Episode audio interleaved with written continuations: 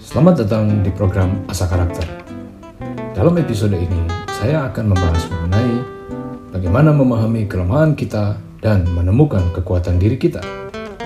Pembahasan utama pada episode ini diambil dari buku Weakness yang ditulis oleh G.I. Packer. Mari kita mulai lebih dahulu dengan membahas apa yang dimaksud dengan weakness atau kelemahan.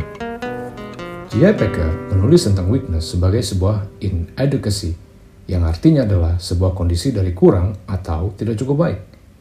Inadequacy juga bisa diartikan sebagai ketidakmampuan untuk menghadapi atau tidak percaya diri dalam situasi tertentu. Kontra dari inadequacy adalah adequate. Adequate berarti memenuhi syarat, memadai, atau sama harkatnya. Sehingga kalau kita simpulkan, inadequacy bisa berarti sebuah kondisi atau keadaan kekurangan seperti kurang baik, kurang memadai, kurang memenuhi syarat, atau juga merupakan ketidakmampuan. Lalu mengapa orang memiliki weakness? Secara alamiah, manusia itu lemah. Manusia dilahirkan dengan berbagai kondisi yang menunjukkan kelemahan dirinya. Seorang pakar di bidang genetika atau DNA, Francis Collins, mengatakan bahwa terdapat banyak sel di dalam tubuh manusia yang tidak berfungsi atau rusak yang menunjukkan bahwa tubuh manusia itu lemah. Bukti lain mengenai kelemahan adalah dari tangisan kita. Ingatkah Anda ketika Anda dilahirkan? Respon pertama seseorang adalah menangis. Bukankah menangis pada umumnya dianggap sebagai tindakan yang menunjukkan adanya weakness? Namun demikian, kalau kita lihat lebih dalam, menangis bisa menyingkapkan kekuatan di dalam diri seseorang. Begitu juga dengan kematian. Seorang penulis bernama Ernest Becker menulis mengenai kematian dalam bukunya The Denial of Death. Singkatnya, Becker menjelaskan bahwa pada dasarnya manusia menyadari dirinya akan mati. Kematian adalah hal yang tidak terelakkan. Becker menyoroti bahwa usaha yang dilakukan manusia untuk menyingkirkan kesadaran akan kematian tersebut hanya menunjukkan adanya kecemasan dan bahkan sebuah penyangkalan akan kematian. Becker mengatakan bahwa ketakutan akan kematian adalah sebuah hal yang bersifat universal, yang artinya semua orang mengalaminya. Ada salah satu konsep yang menjelaskan mengenai weakness yakni vulnerability.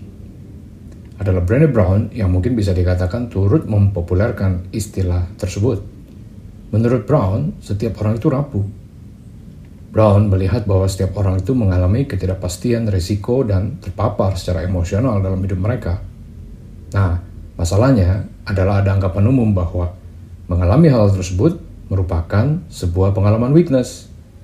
Brown justru mau menyatakan sebaliknya, bahwa ketika diri Anda mengalami pengalaman ketidakpastian penuh resiko dan terpapar secara emosional, hal itu bukan weakness, melainkan sebuah pengalaman vulnerability.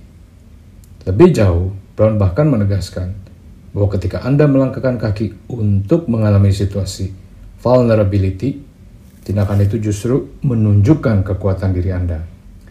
Jay Packer menulis bahwa kesadaran akan weakness bisa dilihat dari dua sisi, yakni sebagai penyebab dan sebagai akibat. Sebagai penyebab, misalnya seseorang yang mengalami kejatuhan atau kegagalan di masa lalu yang dapat menyebabkan orang tersebut mengalami kecemasan dan ketakutan akan tujuan-tujuannya di masa kini. Akibatnya, kondisi tersebut berdampak pada kemungkinan kegagalan selanjutnya.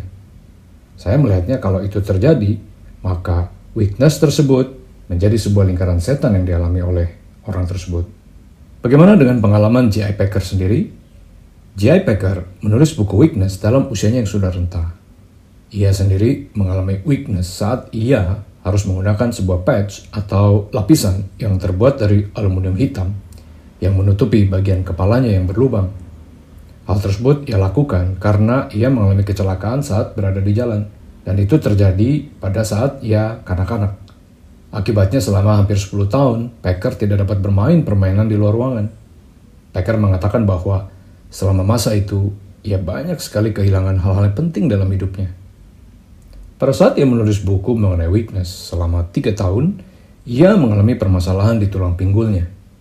Kondisi tersebut menyebabkan rasa tidak nyaman yang hebat sehingga ia mengalami perasaan depresi dan patah semangat. J. Packer, seorang teolog yang sangat terkenal, juga merupakan seorang yang menyadari bahwa dirinya lemah. Hal ini bisa menjadi inspirasi bagi diri kita bahwa setiap orang mungkin sekali memiliki weakness atau kelemahan di dalam dirinya. Dalam episode ini, saya sudah membahas bagaimana kita bisa memahami kelemahan diri kita. Di episode berikutnya, saya akan membahas bagaimana kita mengenali kekuatan diri kita.